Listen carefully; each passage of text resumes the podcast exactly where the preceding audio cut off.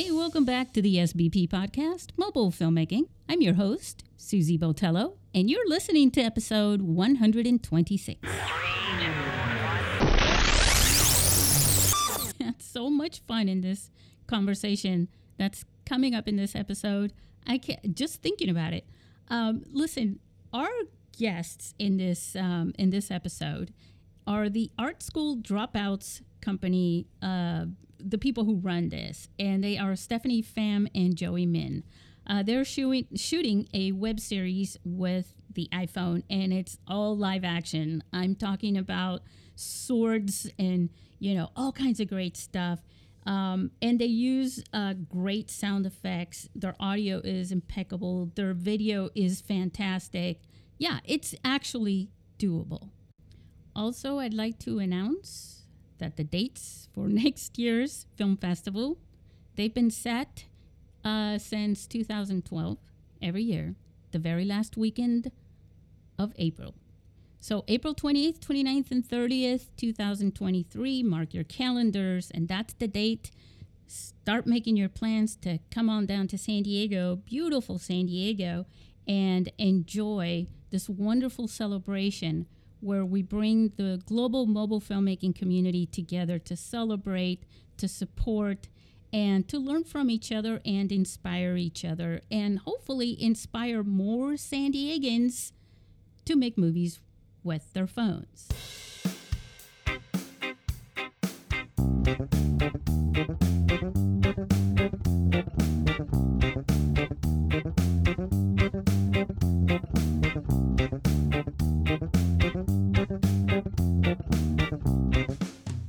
Joey, and hey, Stephanie. How are you guys doing? Hey, we're doing doing pretty good. Thanks for having us. You're very welcome. How's the uh, the art school dropouts? Always working. Always Nonstop. working, Always right? filming. always filming. I am so happy to share with our audience that you guys are here today. Um, what I what I want to discuss with you is something that you surprised me with. Uh, we met on Twitter. I should let let our listeners know that, but we met on Twitter because these guys made a move, uh, not a movie, but I mean you've made movies, but they've made a web series, and I think you introduced us to episode one. Hey guys, you can film this with an iPhone, and I was very impressed. And we're going to share that link with everyone so that they see it. Um, but first, before we talk about that, because it, it really is an impressive uh, piece of work, and I'm talking video, audio, the, the the colors, the quality of the film, everything. So let's get right down to it, and let's introduce Joey and Stephanie to you. Let's start with uh, actually, let's start with Stephanie. Stephanie, say hello and a little bit about yourself. Okay. Hey guys, so my name is Stephanie. I um, actually originally was a model. I'm an actress, but in terms of the art school dropouts front, I handle a lot of the business end of things, um, and uh, I guess a lot of like the production stuff in terms of organizing and scheduling. Um, but yeah, Joey is actually the I guess founder of art school dropouts, Nice. but yeah, so if you guys don't know who we are, I guess I should also introduce like Art School Dropouts. So we are filmmakers on YouTube, and we specialize in martial arts action comedy. And uh, yeah, we make content re- pretty much all the time, every day. a uh, lot. Yeah. yeah. Joey, it's your turn. Share, share. Hi, I'm uh, Joey Min. I am the creative head, I guess, of well, since Steph said that of uh, Art School Dropouts. We're technically like a two man team of indie filmmakers on YouTube, and I think that's like a very terrible idea, but we've been doing it for years, and we managed to stay afloat. But yeah, like doing martial arts action, um, co- like action comedy films. Uh, yeah, so I'm basically doing just all of the writing, all of the creating, all of the editing and whatnot. But Steph definitely also helps out during production. You know, it's not like she might be the business head, but we we know how to run our sets. And so you know, yeah, you know, we don't really have a, a lot of credit rolls happening in our films, but if we did, it would be like Joey, Joey, Joey, Joey, Joey, Steph, Steph, Steph, Steph, Steph. yeah, it'd be Yeah. it's I, I think it's just like we just put it like oh art school dropouts. I think it's kind of a it's just easier. Yeah. Th- that is a pretty cool name. Uh, how did you come up with that name? Oh, um, so long time ago, uh, it art school dropouts actually started with a uh, just as a blog with a couple of my artist friends. One was a painter, and one was just like a um, a general arts type of illustration guy. And we were we wanted to share our our art, I guess back then. And since one of the biggest uh, blogs back then I used to read was um, film school rejects, we thought like, oh, we should have a very hipster name too. so art school dropouts became a thing, and uh, that was the name, and it just stuck with like the like my original group. So we just started calling it the the blog art school dropouts, and I made I made a WordPress, and we just yeah, that's where it happened.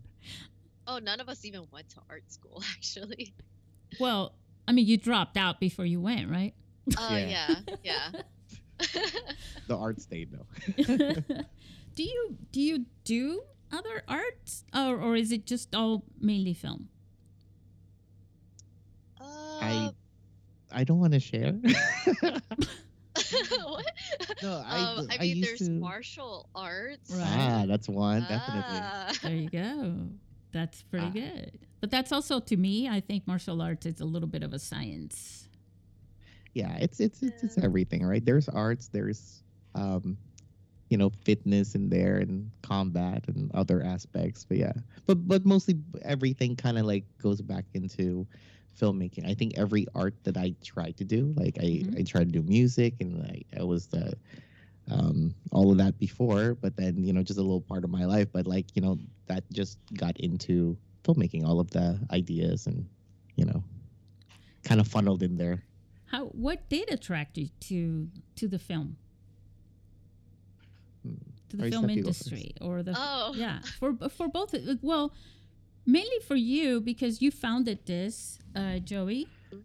Yeah, Oh. Joey. I- I think ultimately, I think it's really, I think the idea before, like maybe now it's not that big of a, a deal to, uh, I guess the younger generation of of film goers or whatnot. But you know, I grew up in the era of Golden Harvest and Hong Kong action films, and I think being able to watch martial arts action, specifically martial arts action, but how they tell the story with nonverbal dialogue uh, Mhm. with you know through fight scenes and and um, action scenes. I fell in love with with that, like all of that, and uh, grew up doing martial arts.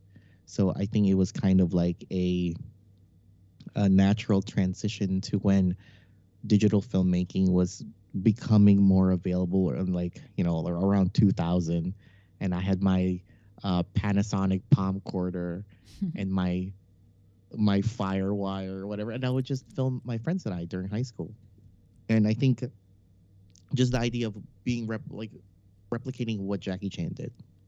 That's so right? cool. it's uh you know and or, or like buster keaton right? Or like that type of of humor and comedy shown through action where it's like where martial arts and fighting isn't inherently violent or bloody right like Right. there was some sort of like wholesomeness to that action that that physical acting and i think uh you know that's kind of lost now but i i, I loved it True, because you know what? Yeah. I mean, like it's like when when you're watching your your you know episode one, right? For one, um, Mm-hmm. and you're hearing, um, and and you bring up a good point that you don't need to show the teeth flying. The Yeah. spit flying with blood, you know, you don't need to show all that because the sound is so potent. You know what I Mhm. mean? And the reaction, you know what I, oops. yeah it, it, it, it's really the the. Im- the imagery of it all right I, I think we've seen or, or for the people that have seen uh, like i said i think i was like talking to you before the podcast about like the the vaudevillian Mhm. era of, of of swashbuckling of of hollywood right with you know the sword fighting and whatnot like and of course sword fighting obviously someone's gonna die on scene you know if there's like sword fighting but even with Zorro, right? Like how he did it, it's like it could like you could, I guess, effectively pacify an opponent by, you know, not stabbing him through the heart, but it could be like you, you know, would use your sword and you slash him across the butt or something. It's funny and you could have that reaction, Yeah. but you effectively know that that character isn't able to continue the fight anymore. And that's one way to stop the fight without like yeah, sure, violence, but there's humor in there that isn't like, oh, I took his life kind of, you know. Yeah. You know, there is no um cognitive dissonance, I guess, to the the, the humor and, and the actual action that's happening on screen. There's something, yeah, there's something about that that we kind of need again because a lot of the live action movies have become a little too realistic as far as even though it's all special effects, the special Mm. effects are trying to insinuate what really does happen in through the imagination though. Like I just imagined that I would hit somebody so hard in the chest, my arm and my whole hand would go right through it, you know, which is, you know, nobody does that. But then they're going to show all the gore and all the little details of that, you know. And I think that the simplicity, right? And, and these movies that you're talking about, those are fun for kids. They're not they're Right. not violent in that sense like a lot of the movies today. You know what I'm saying? Mhm, mhm. Um so I think the spectacle or the idea of the spectacle have, have changed throughout the years. I think now I think there's more emphasis on I don't even know how to explain it. Like I Like- guess when yeah like people want um i feel like back when i was growing up everyone wanted to learn more traditional martial arts because they were influenced by like the films that we watched growing up Mhm. now it's a heavy emphasis on mma because it's just marketed very violently i guess yeah. so i feel like in turn all of the films that are i guess more mainstream now it's just all about the violence and the gore and if anything people come to us and they're like it doesn't look real and it's like because See, that's trying to the make thing. fun That's the thing I think right there. That and it's also due to the fact that we can we can be complete critics on social media. When we we weren't able to do that back then. So we weren't Yeah. we weren't going, "Hey, 2 million people. that was really stupid and fake and blah blah blah." Right? And and I think that has a lot to do with it with people going, well, we don't want people to say that, so let's make it as real as possible. Bring in the splitting bones and blood.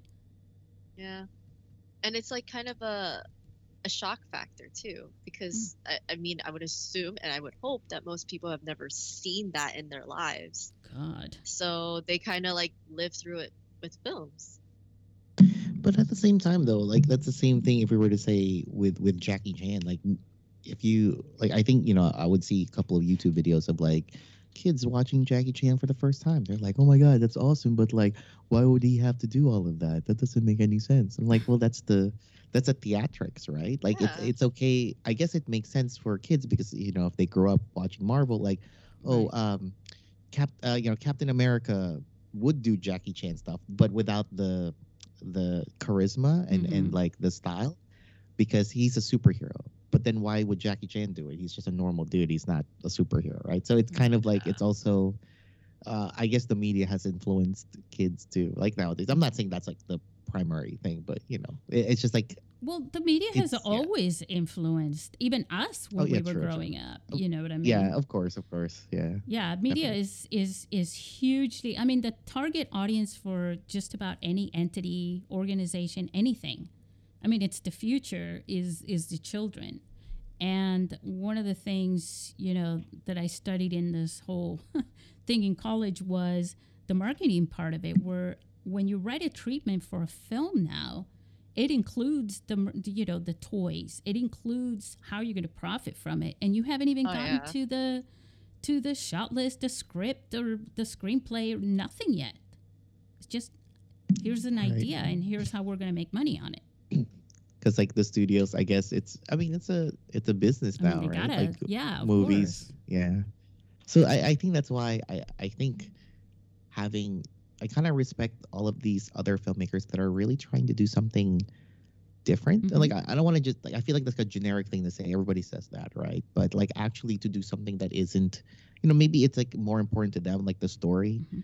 Where they know it's not going to reach like a global success because, like, you know, maybe their story is very niche, but to them it's important. I kind of like respect those people knowing that they'll put their blood, sweat and tears and effort to make their their film or their short film when it really has like just a very niche market, right? But for them to like still put their heart into it, I think that's really awesome, you know. You know, I kind of compare this a little bit to baking a cake. Mm. my, my sweet tooth is coming out. Uh, so basically, you you you really you work very hard at making this cake, or say a gourmet cook. You know, they work very hard at making this. They put it on a plate, they give it to somebody, they eat it, and it's gone. It's done. There's nothing except for somebody who walks away and says, "Yeah, that was pretty good. Have a nice life." That's it. Now with a film, right? once you have that done, I mean, this is where I think a lot of the satisfaction is. It's forever there. You can go back and watch it. People, you are alive in that movie. When people watch the movie, you're not dead. This is after, you know, obviously. I'm talking about like after death or something. It's like a little bit of a legacy. Yeah, I absolutely agree. I, that's probably one of the, also the reasons why I was very much pulled into, you know, making films. It's like ultimately when I first started this, it was me, uh, my friends, and I just making films, right? And it, it's kind of funny. I was like looking back at like all the old stuff that I used to do when. Uh, we would film documentaries, which is basically just vlogs now to you know to the you know mainstream. But you know before before all of that, we were already doing it, you know, and it's uh, it's kind of funny. Like I will always have those memories of my friends and I, you know. I think that's what feels good.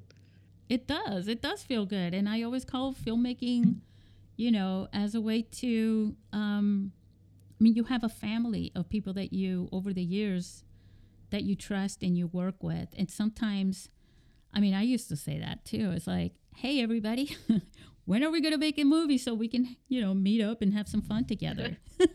Yeah, exactly. you know because it's eh, you know i was a weekender uh filmmaker but not my films but we were working on films to help uh university students with a bunch of professionals right it was part of a group that that we were involved in. And basically um you know every weekend there was a new project you know and we would spend all weekend working on it. And we'd never see that again. Like would there are a lot of times the film would never because these are you know this is supposed to be the the final film they made for you know for their you know bachelor's degree in in film or something. And we'd never see it sometimes you know it wouldn't go beyond Yeah. showing it in the classroom getting a grade and bye bye you know but Right. But the experience was awesome right? And I think it's because, well, I don't know. I, I think that's what the thing that we learned through YouTube. Like, like I said, being independent filmmakers on YouTube, I think it's silly, but it did teach us the the value of seeing a film through, no matter how bad it is, no matter how you know ugly it gets. You know, you, you finish it, you put it out there, and there's a there's a visible uh stepping stone where you guys you know landed on and then maybe- gratification is pretty instant there you know because of that you uploaded uh, and then all of a sudden it's like okay so many people have watched it already you know? Right. Um, that's that is that is true. That's an interesting point that you just you just brought up. Right and it you know and i think for a lot of filmmakers that i've also met sometimes you know putting your film out there to be actually critiqued by Mhm. people outside your your class or your circle it's um it's daunting i think you Oh, know yeah, for some it's people scary. it's like you're a 'cause, masochist oh my god. I mean, filmmaking is addicting, but it's also like it's it's scary because now everyone's critiquing your work, and it's just how are you going to kind of take that critique?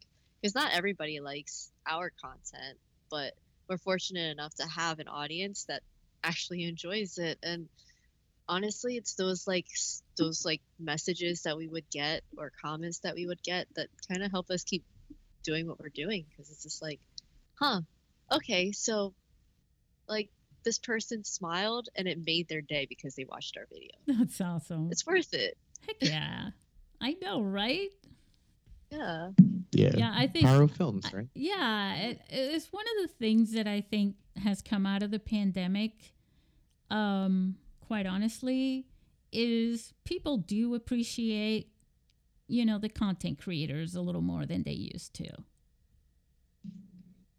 They're being Yeah, I can kind of see that actually.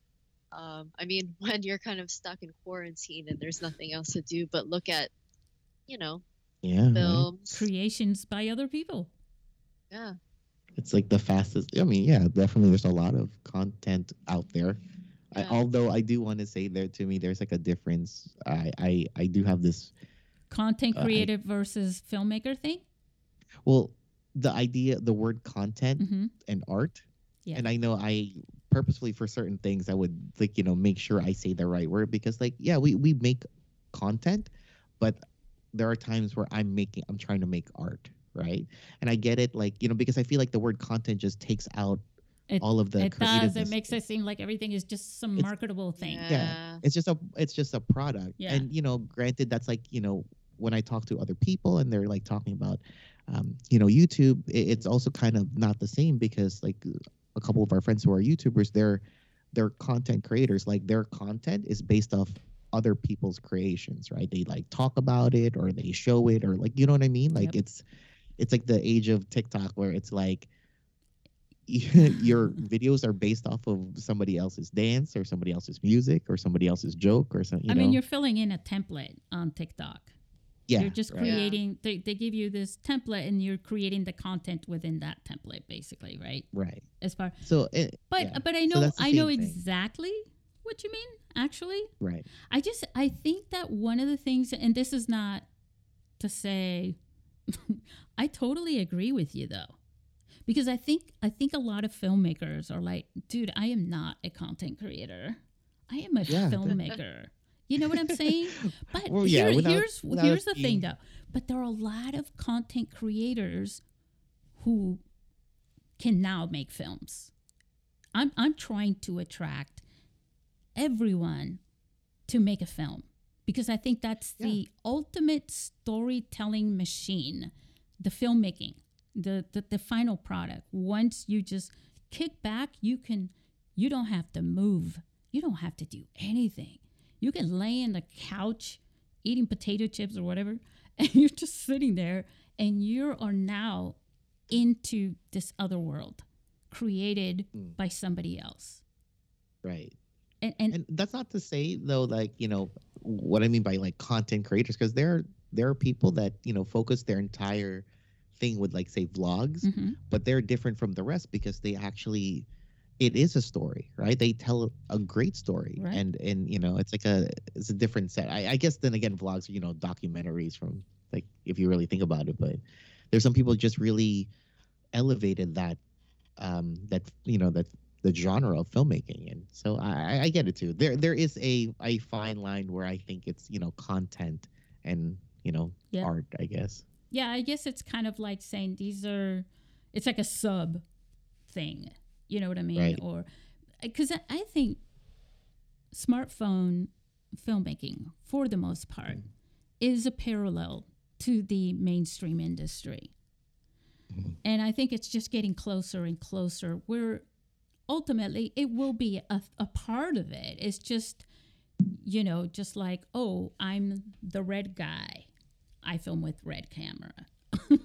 you know what I'm saying? It's kind of like, Yes. oh, well, I'm the smartphone one because i film with my. It's like in the. It's just going to become because I mean we see the the differences, right? If we're looking for them, but it depends on each individual film that's shot with a smartphone because some people are better and some people are not, and then different things. You know what I'm saying with the, the limitations um, of these smartphone cameras.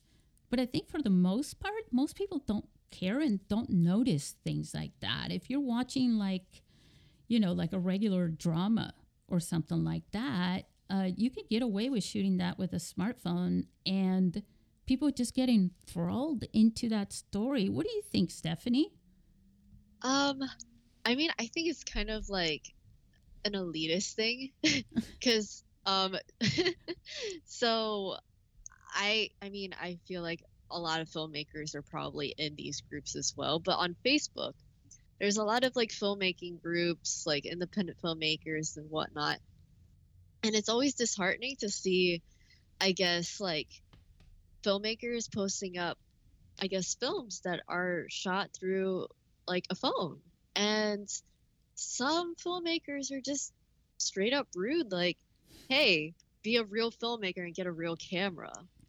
Like, that is so, like, so rude. It's really so disrespectful. You know what's really harsh when a mobile filmmaker is taking telling another mobile filmmaker that they can't really make a good mobile film unless they do this and do that and you got to do this and you do that. You know why I don't like that? Is because oh, that's what video and filmmakers professionally normally do. They yeah. intimidate everybody that wants to do it because some of them just think like you can't be like me and I'm going to tell you if you want to be like me what you got to do and then once you get through knowing that you're not going to want to do it. Yeah, that's just yeah. I I, I, I think it's just that. I think well, you know, I, I do understand that there is a standard of you know, like say visual quality, right? Mm-hmm. And like I get all of that, and you know, obviously, I think a lot of people oh i guess like the filmmakers that just focus on the cinematography or the the visual freshness of of, of a shot kind of forget that it's the story exactly. right like i like, and people forget that that's what it is and if you know you're just parroting a story like I, I get it like you know a lot of people i think when they start they make fan films or whatnot right and it's um because it's a lot easier to do that when you don't have to write a character, you don't have to build the world, and you don't have to like a cover understand. band. Yeah, like you're just making a cover. Yeah, sure. Yeah. You you make like a not like a, a original story that's based off of the world, and every and you don't have to um, tell who this person is because everybody knows who this person is because it's a fan film. Like I get it, right? Mm-hmm. But yeah, that's the same thing. Like you know, you can or you can I think it's a story, I guess. Like you know, if you can if you can tell your story and people can just watch it regardless of how, the quality of, of your film. I mean, like Blair Witch did that, right? Isn't that the? I mean, like that was like a. We're going back to that whole Blair Witch thing, which is freaking yeah. awesome. Uh, I mean, because like it's, I guess just how they all did it, and like it, it was just such a, a great concept, and it started the idea of the found footage, you know, film like the found footage genre of of horror films, right? Mm-hmm. Like that simple idea they had like literally and gave the birth marketing, to right, Stephanie? The yeah. marketing. Yeah. I mean, it set standards right there and then. It's smart, and like I think it, it's really hard for I guess people to just be original and get their work out there when we are bombarded with the constant same like TikToks and like mainstream content, and it's just a it's a bit unfortunate because like I see a lot of like independent films and I'm like this is amazing. Like this should be seen by everyone. But it's you know there's just so much content out there and the algorithms and all of that is just so disheartening at times but filmmaking is addicting and I think it's just really important to be able to like tell your story and not be I guess uh discouraged by like oh the numbers or the likes or anything like that. Yeah, there's too much intimidation already happening. You don't need to add to yeah. it by intimidating yourself. Yeah. yeah, and those are like false, yeah, false measurements of of your your quality, right? By you know, if you base yourself off of numbers, you know. Yeah. If you love your work, then like the audience that you are really going for is yourself, and there's nothing wrong with that. I think that that should be first and foremost, anyways. I think that's what happens. You know, there's uh, everything I I do. The only thing that ends me that that makes me say, okay, it's finished, is a deadline. That's it. Other than that, I mean, I do graphics and things like that, and I could just go and go on and go on forever because that whole process to me is uh, it's a lot of fun. I mean, you know, I mean, yeah, I think I think it's like us, stroking it, when we were little. Remember that time when you took the first like color sharpie or something and put it across a paper or a wall? I'm not going to say that you did that, and you're like, whoa, I made that mark, I'm gonna do it again. right? Yeah. I think with us, it's always like wanting to do something new. And it's like, uh, we'll work on a project for like, I don't know, I think the most is maybe a few months. And then it's like, all right, cool, it's done and it's posted and it's up and that's it. On to the next one. Or even while we're in the middle of like a project, we're already working on like two others. That's incredible though, because that's that's exactly what it's about though, because it's a challenge. And so you're just going on from one challenge to the next, but your challenges are creative and fun and at the same time you you're making some people pretty happy w- by entertaining them and that's kind of what the whole storytelling thing does kind of pulls people out of their heads right Yeah, it's just an escape. And our mini web series, The Legend of No Budget Zorro, Yeah. um, that whole thing, it was actually a lot smaller Hmm. prior. Um, yeah the idea was i mean because like we definitely don't try to make well i i have this thing where i don't want to do fan films or i just don't want to take somebody else's ip and like make it but uh, i we have our stuntman friends that have been talking about hey we should do a zorro thing for like years now. And i'm like you know what? Then i just really studied the like like the golden era of, of hollywood you know sword fighting thing and i really fell in love with it and i did the research and I went out and I found like a um, uh, historical European martial arts group and I started learning how to fence and everything like that just so I could choreograph this the fight scenes in in our thing, you know, and still mix it with like the Hong Kong style. So yeah, it was supposed to be small, but I think you know, it's just we just try to make it a little bit bigger, a little bit better, even though it's still the whole point is still make it no budget and phone and it's just our backyard and a lot of costumes, a lot of props. I want to say like props. 90% of it was like through the phone, and then like maybe 10% was through like a it's the 360 Yeah. just because there's only three of us and when all three of us are in the shot we don't have a camera person so we just have a c stand with a 360 camera on it mm. yeah But like the, the iPhone is really, it's yeah really good. Like the picture, sometimes I look at it, I'm like that. That's, that's crazy. Like this, I feel like this is better than my DVX from like you know early 2000. Oh you know, Like, God, yes, uh, they're they're much better than just about any camera from Right. you know. Wow, 2000. I just dawned on me that was like a long time ago. yeah, I know. It's it's. It. I have it like I have it like in its own house. It's like I that's like to remind me where I was, where I started. Kind of. I mean, definitely didn't start there, but you know what I mean. Like No, I was a teenager walking around with a VHS camcorder, uh, which was it looked like something out of for a TV station. and I would go around filming my par- my parents. Um, my mom is from Spain, uh, and so my my parents were constantly having people over and playing flamenco and stuff. And so it was just so easy, you know, for me. It's like I had stuff, performances, and all kinds of stuff around me, you know, to play with. But it's a VHS camera, for God's sake, and I still have it. I know. I kind of want to go back and actually do it justice and make a good looking film with, with that old technology.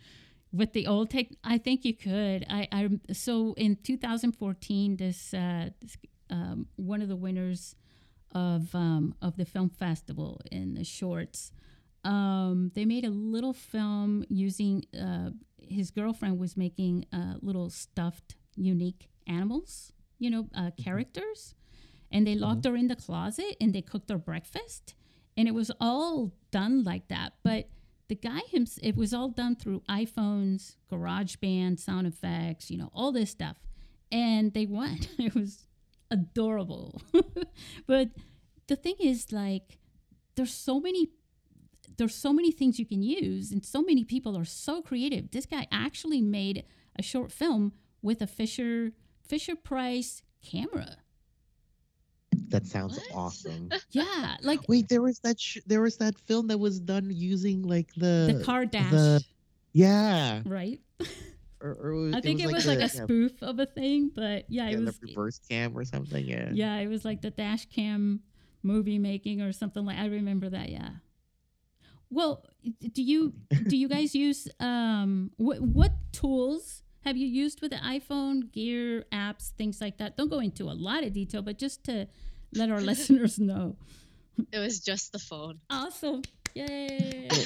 It was just well with a gimbal. yeah. You know, Oh yeah, with a gimbal. it's Yeah. a Zhiyun crane, but like I, it was the phone wasn't heavy enough, so I had to like, like manipulate and add. Put like, a I had to buy sandbag on from- top.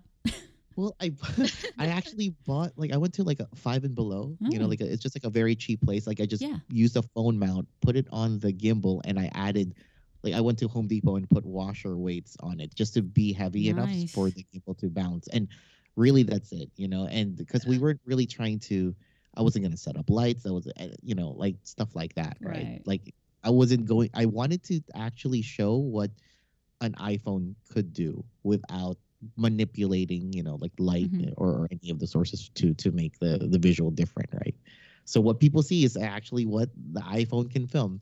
I mean, I Did you use it. reflectors for light or anything at least? Oh, no. like just very heck? basic. The idea, like the I when we were saying it, I was like, hey, let's just film this like we did in high school. You know, like well, how I felt in high school. Let's just film and just have fun. And I think that was one of the projects that we did recently that was very, look, memorable for me at least because it like the whole time we were just laughing right? It, it didn't like it was like I don't know, maybe a total of, of five days in total, but the entire time we're just like, that's funny or that's stupid. Oh, you know what we could do? And it's just you know Yeah. so cool. like we actually filmed it technically twice because um, we previs the whole thing first Oh. with an iPhone just to see, and then we're like, all right, I guess we're doing this again, but for real this time with full Right. costumes, full acting, and everything. Uh, I you know you know okay there are some things that I still cannot not do anymore. Like I have to storyboard and I have to Yeah. plan it out before we actually film it, right? So I don't want to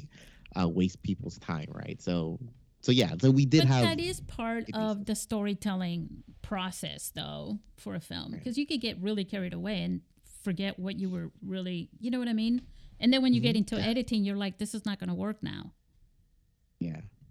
that that's, that's the why, problem like- yeah sometimes. So i'm glad that you storyboarded. Are you a good uh, artist too? No, Oh, so when we we so when we storyboard, yeah. Uh, we have a lot of because of all of the years and the staff and everyone else in our group uh, we have a lot of stuffed animals. Nice.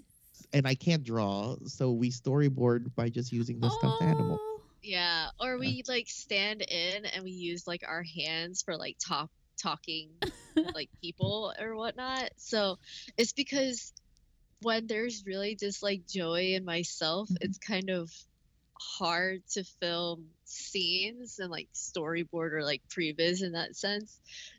Right. So we're like, well, we have to figure it out because it just saves us a lot of like time and headache on the actual shoot days. Because like between her and i we you know if we talked about the shot and we have an idea like she already can translate like if she's behind the camera Mhm. she already could translate the shot that i'm going for. So she could you know even if she's like my dp she'll she gets my idea right? Yeah. And but at the same thing that's why we have this thing on on actually on our patreon where if people like our patrons can actually see like our films that we've done that's storyboarded but it's done with all of the stuffed animals Aww. Yeah. Aw.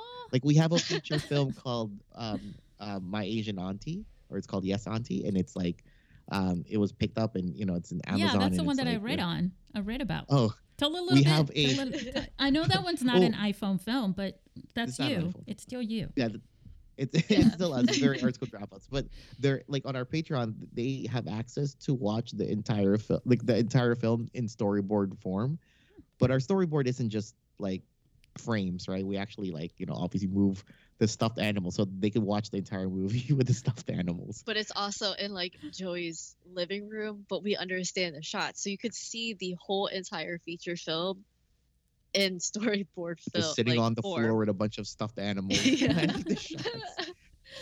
You know those things that they sometimes do where they put one, you know, how do I? What is that? It's like one video track, but it's on the screen. It's half the part, top of the screen and then not the bottom. right yeah Uh, comparing them both like shot to shot. right?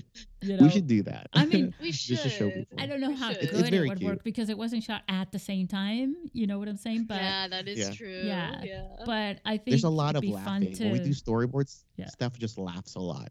Like, because it's funny because it's like all right you're gonna do this and a lot of our i mean our scripts are already like very like comical just because it's like you know action comedy so it's like all right say this line. I'm like okay all right i'll say it. And then i'm just laughing while i'm saying it but i mean i i think it's just cute. And plus um for the legend of no budget Zorro, we actually do this thing on our patreon as well where it's like uh behind the scenes footage but we also do like a 360 degree live stream for our patrons like live while we're filming so that Oh, way okay. it makes like our patrons feel like producers yeah. because then it's like oh they're like on set and they're watching us as we're riding these like horses in spot they're like what right and it, it definitely shows like the creative things that we have to do as filmmakers because you know as filmmaking like uh problem solving is definitely a big part of the process right so sometimes half- we run into it- problems Isn't that like Yeah. eighty percent of the job is troubleshooting? Yeah. I mean, I it's like it really is. yeah Right. yeah. I remember. but that's why uh, that's why I, everybody needs to, to storyboard you guys need to plan before yes that's well, like it, yeah, and you have to have a a, a, a little bit of a sh- uh, of a shot list as well, uh, because if you if you don't. I'm, like I'm saying, so I obviously so like let me tell you where I'm coming from. Why I keep saying that I was a script supervisor, uh, so that's why it's like those scripty saves films man Yeah. yeah, it's like, oh my God, you don't want to miss something, you know? Have you guys, you've made, so all these films that you've done so far have been short, right? For the most part? Uh, there. So we Oh. have shorts. Then we have web series that are basically like almost feature film length, or um, Hmm. like long shorts. I guess that's what's the Long term. shorts. Yeah. it's like an oxymoron. right. Right. Because like every, anything that isn't feature film, it's like in between. What is it? Like it's an 40, hour. 40 minutes like that. minimum for, for a feature, which I found surprising.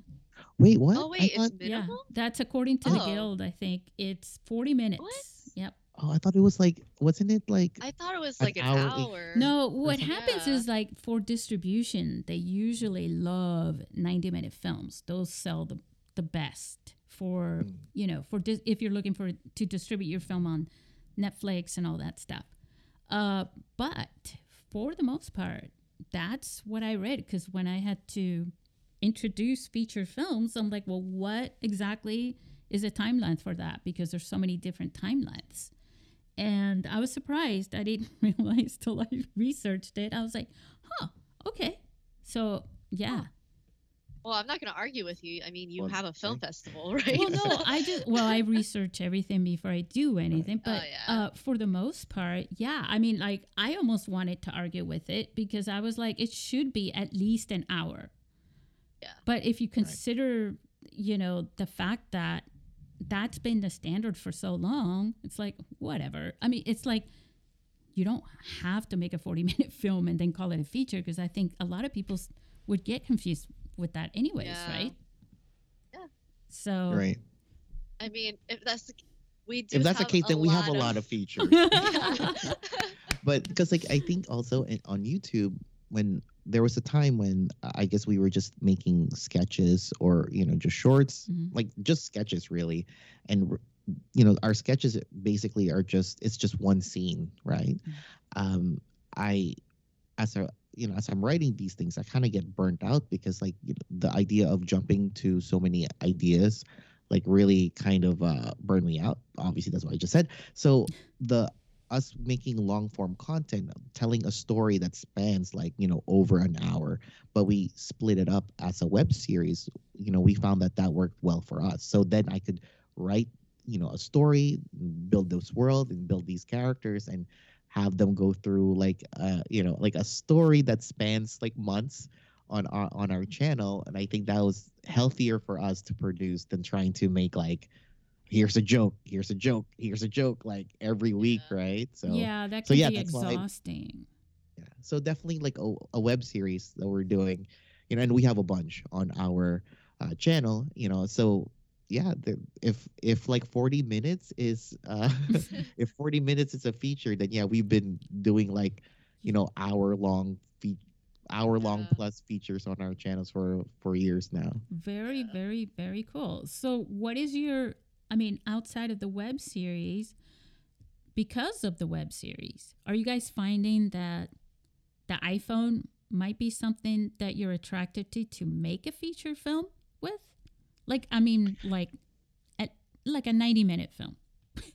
yeah I, I definitely think i definitely think there is a merit to it like i i know i've been playing around with ideas Mhm. uh but i'm also kind of that person that where where i would love to write an idea that fits the technology and resource that i'm putting into it. So if it's going to be like an iphone you know like i'm i have a couple ideas that i'm kind of messing around with but i definitely would love to make a feature with with an iphone. I think it's very doable. I think it's very fun. It was kind of you know, maybe it would just. I don't know how much resource would I put into it though. Like, would I really do the whole? Should I get like a twenty man like crew? Are we lighting every scene like kind of Well, thing? You know? Here, so here's the thing. Um, and so you can do everything like you've been doing with a regular camera. And the only thing that you do, all the gear's the same C stands, lights, cranes, whatever you want. You just need an iPhone or a smartphone of any brand, and you can adapt it to all that gear. And Oh yeah, no, definitely. And definitely. That's- yeah. I think what a lot of the the indie filmmakers are actually doing. And then of course some of them are investing in things like obviously your traditional you know camera lens is not going to fit. You're not going to be able to well some people are. You know, you could get the, Yeah, the cages and but I things feel like that. like but I think that that's a little too much for me. Yeah, I think that, that exactly. I felt like that way too, because like I know, you know, like uh another mobile film festival, right? It's like Moment, I think. Oh yeah, yeah, Right? because they sell the lenses. Yeah. Yeah, and and. And they're and supposed to be very that. good. Yeah, they're supposed to be very good, but at the same time, it doesn't that kill the the idea of like, hey, like let's show what the phone can do? Well, right? I When think you're you're, also like- being a very. Uh, what did somebody tell me about this? And I think this happens to me because I've been in this for like 13 years now, since 2009, uh, where people think I should be a complete 100% purist. Um, and Oh. and and I'm not. I'm I'm purist to the point to where I want to see this this progress and whatever it takes for you and Stephanie or anybody else to make a movie, as long as you're using that camera to make the movie that you want to make that you're happy with and like Stephanie was Mhm. saying before, if you're happy with what you've created, right? Um, and you created it with a smartphone, I think it's it's pretty awesome though. But I think you're right because there are if you start going that route. Okay, let me let's let's check this out, Stephanie. Check this out. How many products come out every year? Along with the fact that you get a new smartphone model with all kinds of new, and you know they focus a lot on the camera every year. What happens to the apps whenever they update it, if they do a major update, right? There's a lot of I gotta redo this. I if you get a new phone and now all the gear you bought with the other one doesn't fit, that's a huge investment and time. And now you're researching again. Well, is that the best one out there now? That I bought two And, years like ago. in-app purchases, and then like Ugh. now you have this like older, like I guess this Features that you're just sitting there, and it's like, well, what do I do now? Yeah, it makes a lot of sense. because then you never get around to telling that story. Yeah. I think it's really important to like if you have a story to tell, just find a way to tell it and if you need to use your phone, then use your phone. Yep. I think a lot of people they have this false sense of like, oh, if I'm a filmmaker, I need like you know, a whole team, like all of these things. And they're like, I want it to be perfect. But sometimes, like, even if you were to have everything lining up to make it perfect, I don't think as creatives, as filmmakers, you're never like, you know what, that was like my best work. You're always going to try to make it better and better and better every single time you do it. If you like, if anyone listening is still stuck on like, I guess, uh, one script, like your first film, just go out there and just shoot it. You're going to learn so much more by actually going out there With and your just phone. making it.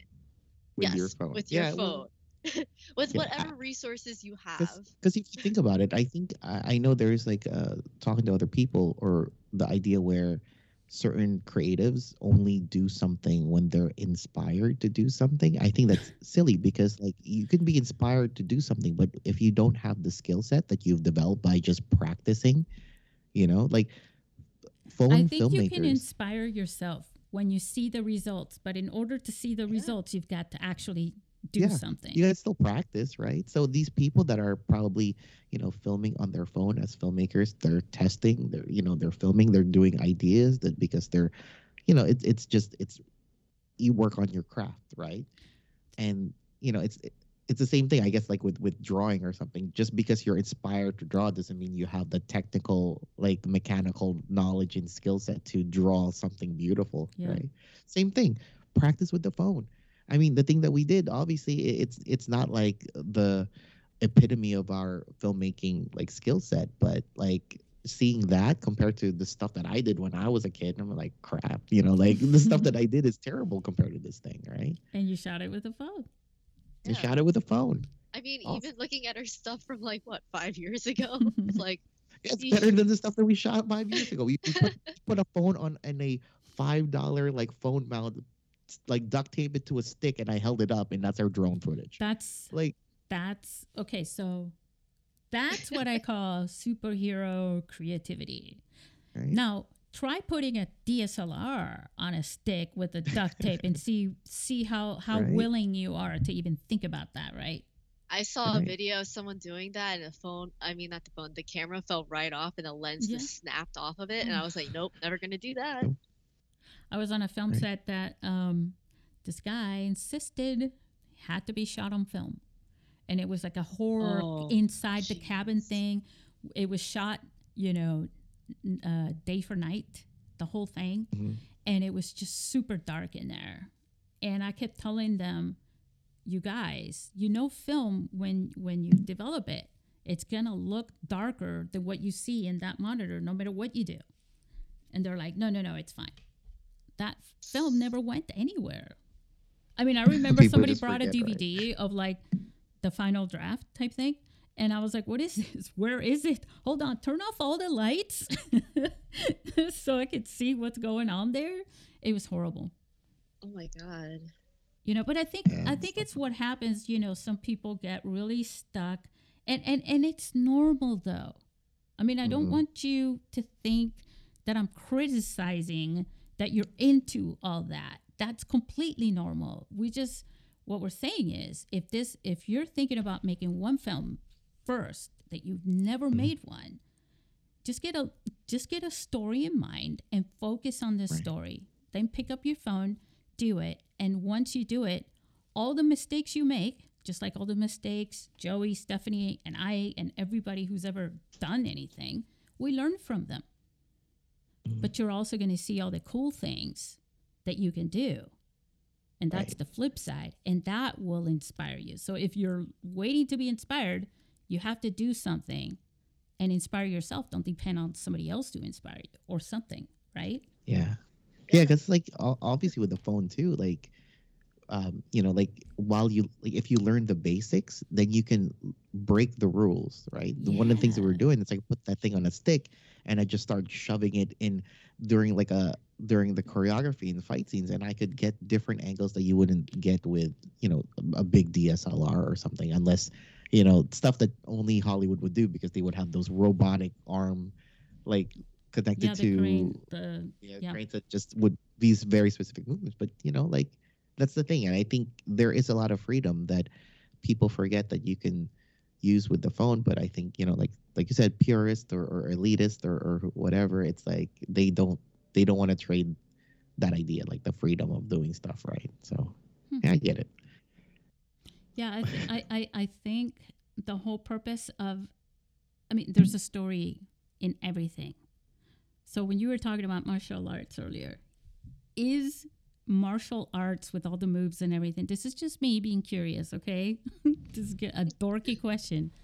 Is there a story with with these? Like, is it, you know, like when people dance and they're choreographing their dances, they mean things and they're telling a story throughout the dance. Is is martial Oh. arts in a way like that too? That's how Joey choreographs. Yeah. Yeah, like I Nice. like I definitely try to it's the whole idea of nonverbal dialogue. Like the mm-hmm. way like the way that I choreograph things, even though it's very I mean, obviously I think if you're very much into it, maybe people would understand it. It's still a very Shakespearean three act style where you know you see the hero and, and the villain and they fight and you know that's the first act and like the second act the villain actually you know starts winning over the hero then the hero finally finds one way to defeat the villain right it, it's it's very much like tailored like that but sometimes when i get too deep into my own choreography it you know you know sometimes people might not see it but i want people to be able to feel that that's the the shakespearean three act is still coming through right Nice. and um you know but like i said it's different It's like you know hong kong style it's definitely told more on on like the action and the punches and kicks and how they punch or how they kick and it's not like there is no insert shot of hero breathing heavily while he looks up you know what i mean like type of stuff it's yeah. it's just done in the choreography right but but yeah so you know lear- it took me a while to learn american style action too right so mixing that both to have our own little uh, special blend on our on our channel that mixes you know eastern and western filmmaking you know That is That's very thing, cool. right? And that and so would you say that you are I mean, that's one type of, you know, genre that you can make. Are you going to make more or is that like do you is that your forte? How's that? uh yeah it's it's our forte but we've done korean dramas before Yeah. we've done yeah we've done like dramatic stuff we've done like super serious stuff too We we like to change it up. Like if there's any like ideas or anything, we'll just kind of go for it. Uh, I think we even did.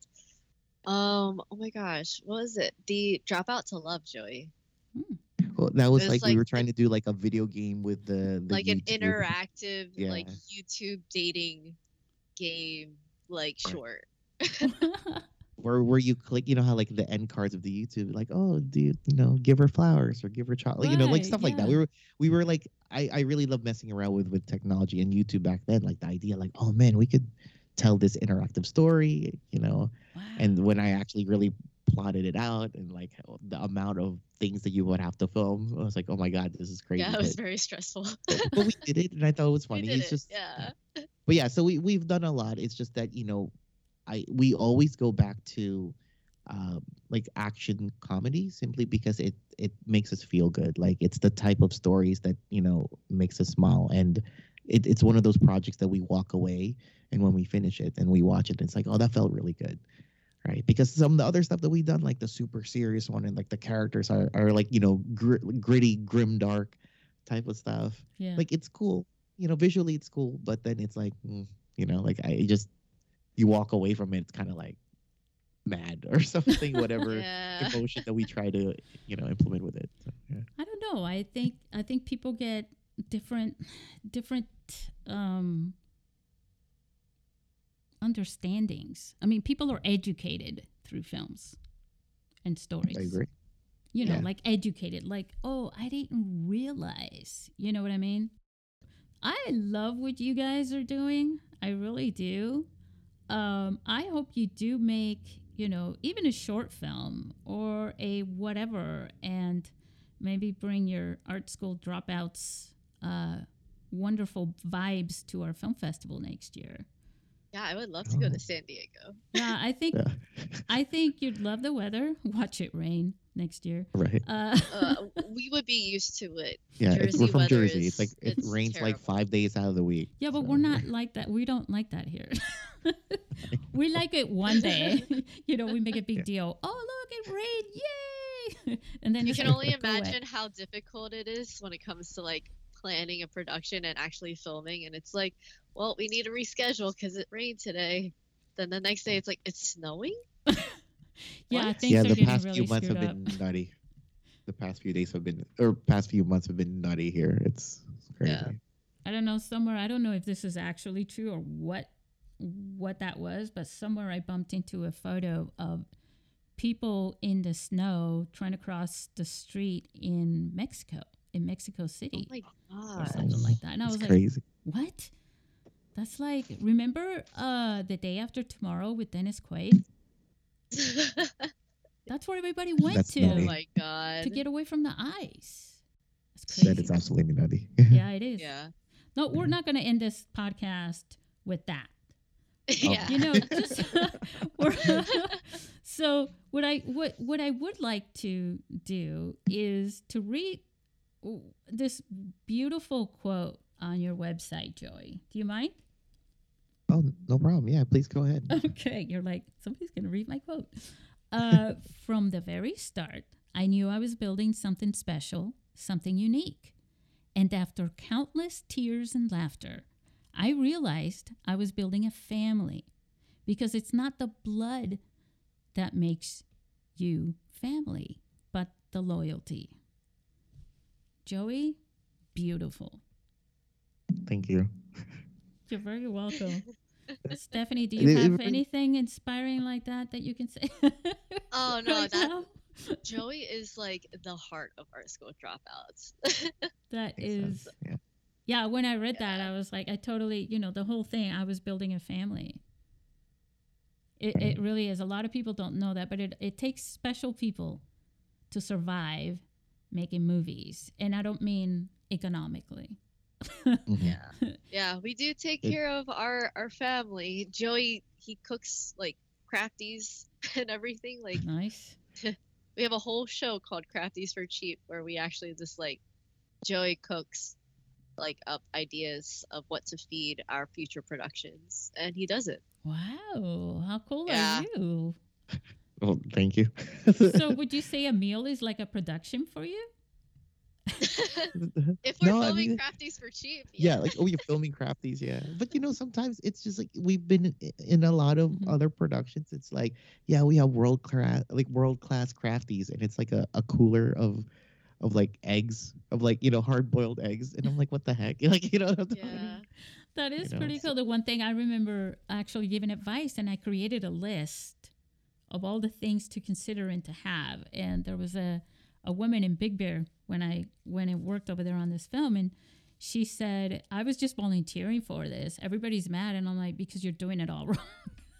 you're not thinking about vegetarians. You're not thinking about you're you're thinking about just Yeah. like feeding, and they don't need feeding. They need nourishment, and they need Yes, red vines hanging out of their mouths.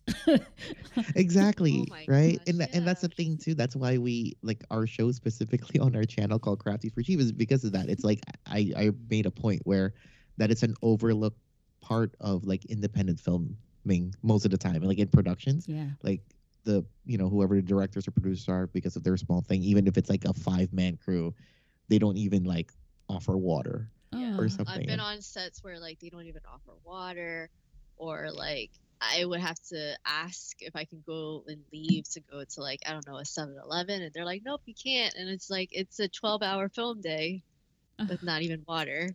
We've extended. Yeah, there were times when we had to extend the time, and we'd send somebody out to get those those like massive one mile long Subway sandwiches for everybody. But we'd get Yeah.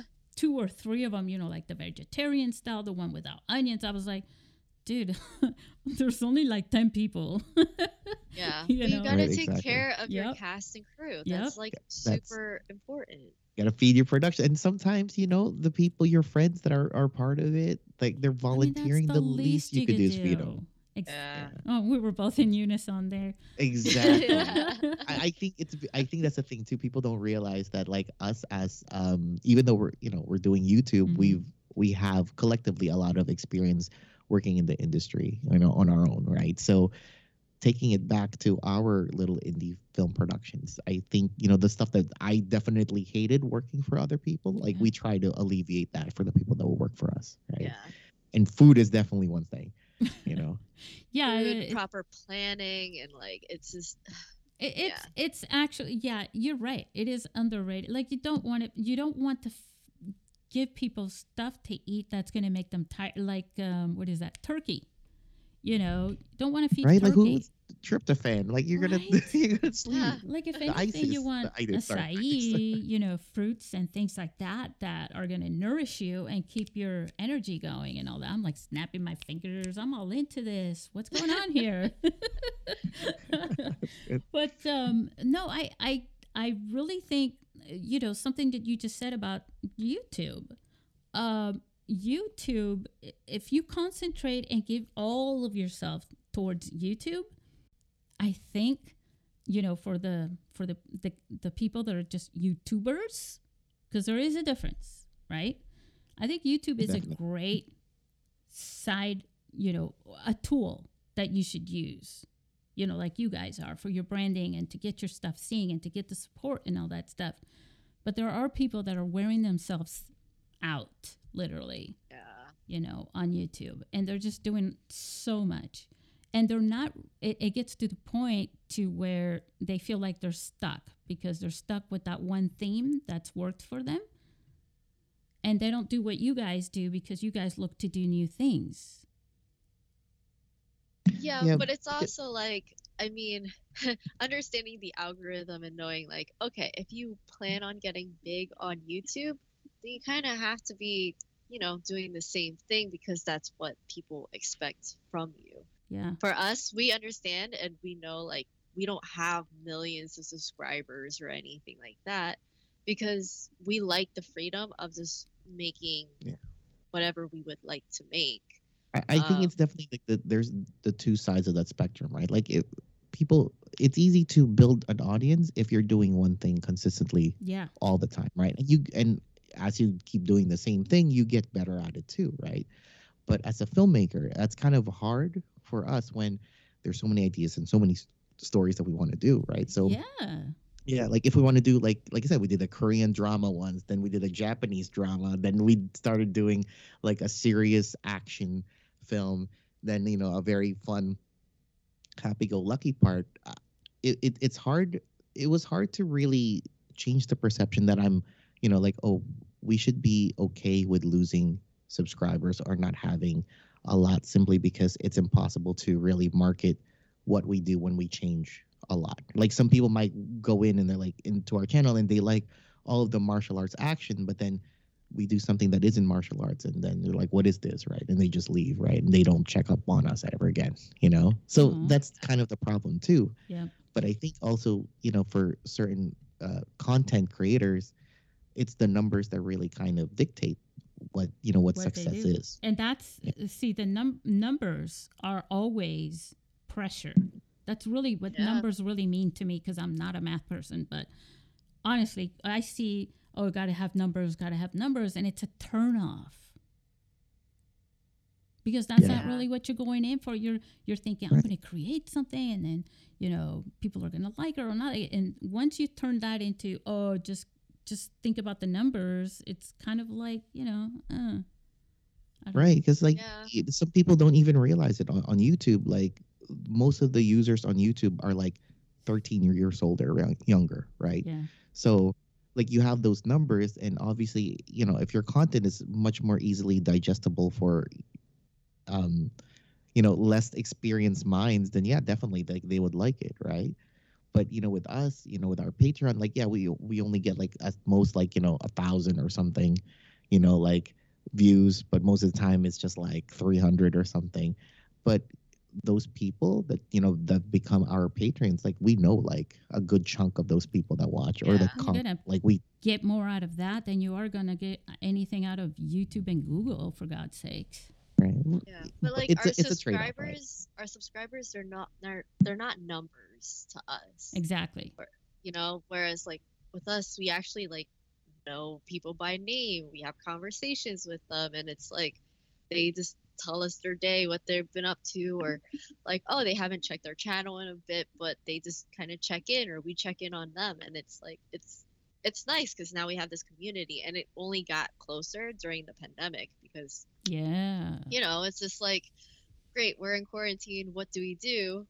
All right, cool. Let's like create like a community. Let's like encourage like our our subscribers, our fan base to look at other indie filmmakers and you right. know.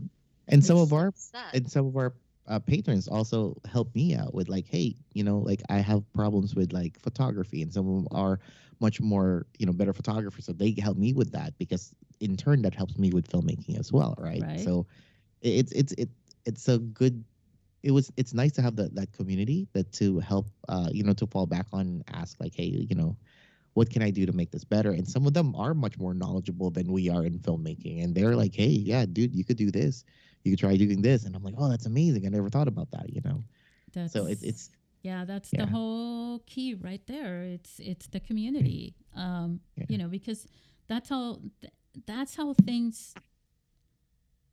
That that, that that's the, so storytelling is the biggest part of the community because people don't feel connected or trust each other until they share their stories with each other. yeah And so that to me is the part that that builds the community is always the stories, but to me the stories is the more central thing we have on the planet. Even after we're gone, the stories will Right. continue.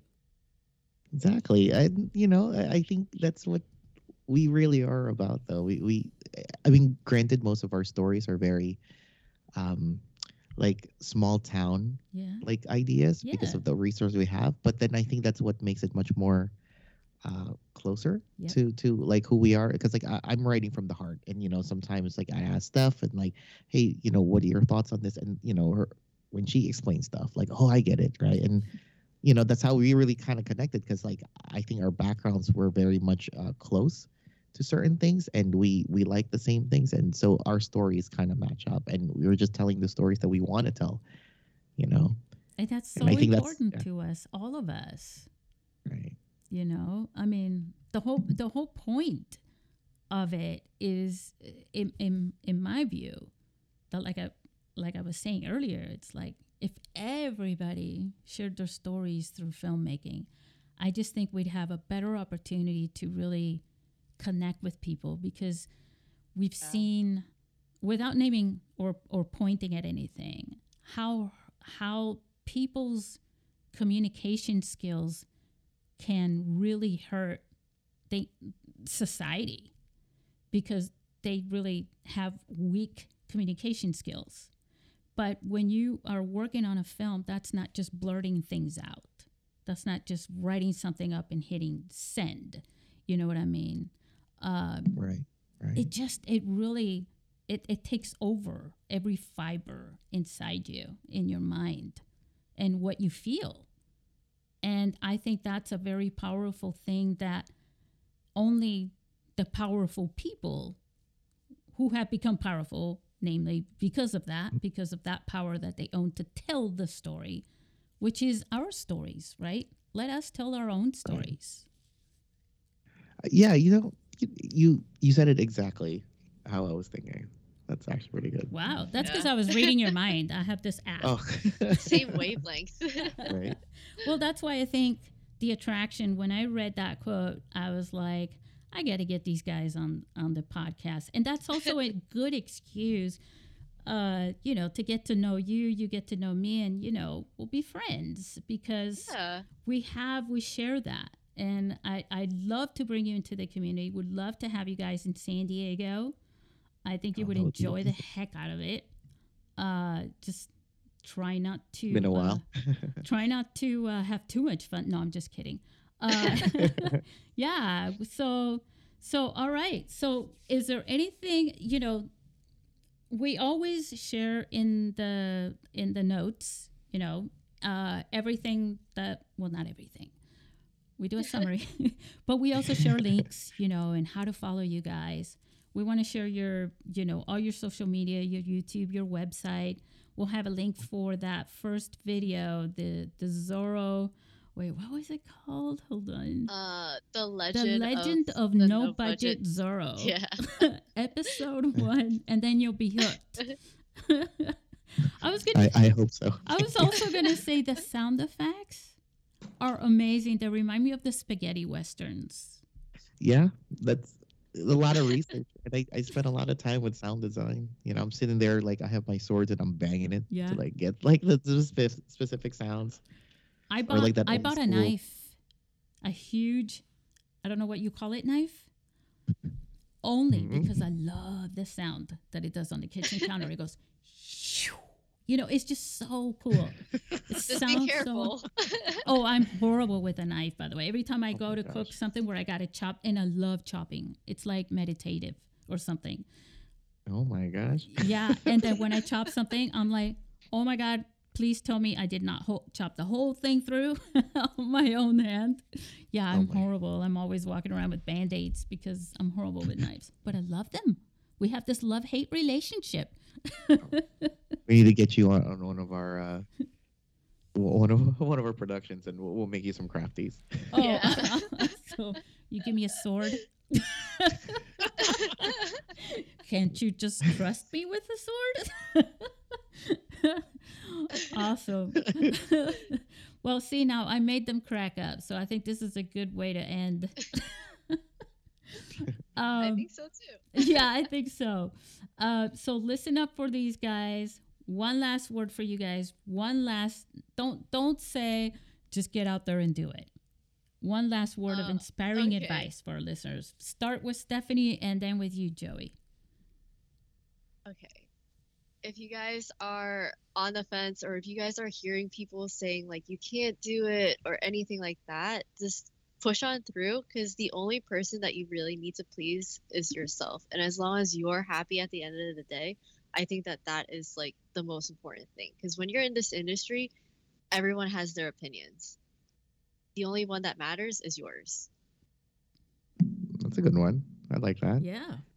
That's very like that's like the heart. That's just the thing that I would usually say. But I guess now I got to do the the brain part. You got to do of- your of- of- own. of- Okay, so I think this is the op. At the same time, though, like you guys still have to practice, right? I, I think the one thing that we do in martial arts, the thing that we say, especially in, in combat martial arts, is drillers make killers. That means that you have to practice. You you can't just wait to be inspired. You have to be disciplined to show up. You know, make that like practice some shots on your phone. Do some, you know, storyboarding, just like little tiny stories, right? Just make a story about anything. Like make like eating a bowl of cereal. Make that into the most cinematic thing that you could do with your phone. And it's all of those little tiny practices, those films that you make for yourself that no one ever has to see, is what builds you to make your masterpiece of a film. You know, and it just builds up to that. So yeah, drillers make killers. Small steps make long journeys. You know that type of stuff. I love it. you guys, you just had some like of the best advice in martial arts and filmmaking. I have no idea how they did that, but hey. hey, you guys got to watch their films, follow them on social media, welcome them to the mobile filmmaking community, and don't forget, make your movie because we're opening for the International Mobile Film Festival in San Diego. And- Woo! What? Hey, submit your films, guys. Get out there and shoot it. That's right. Whether it's on a stick or not, doesn't matter.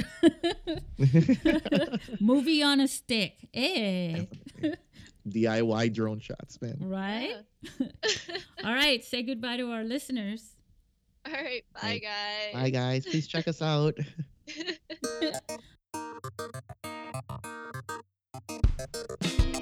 you.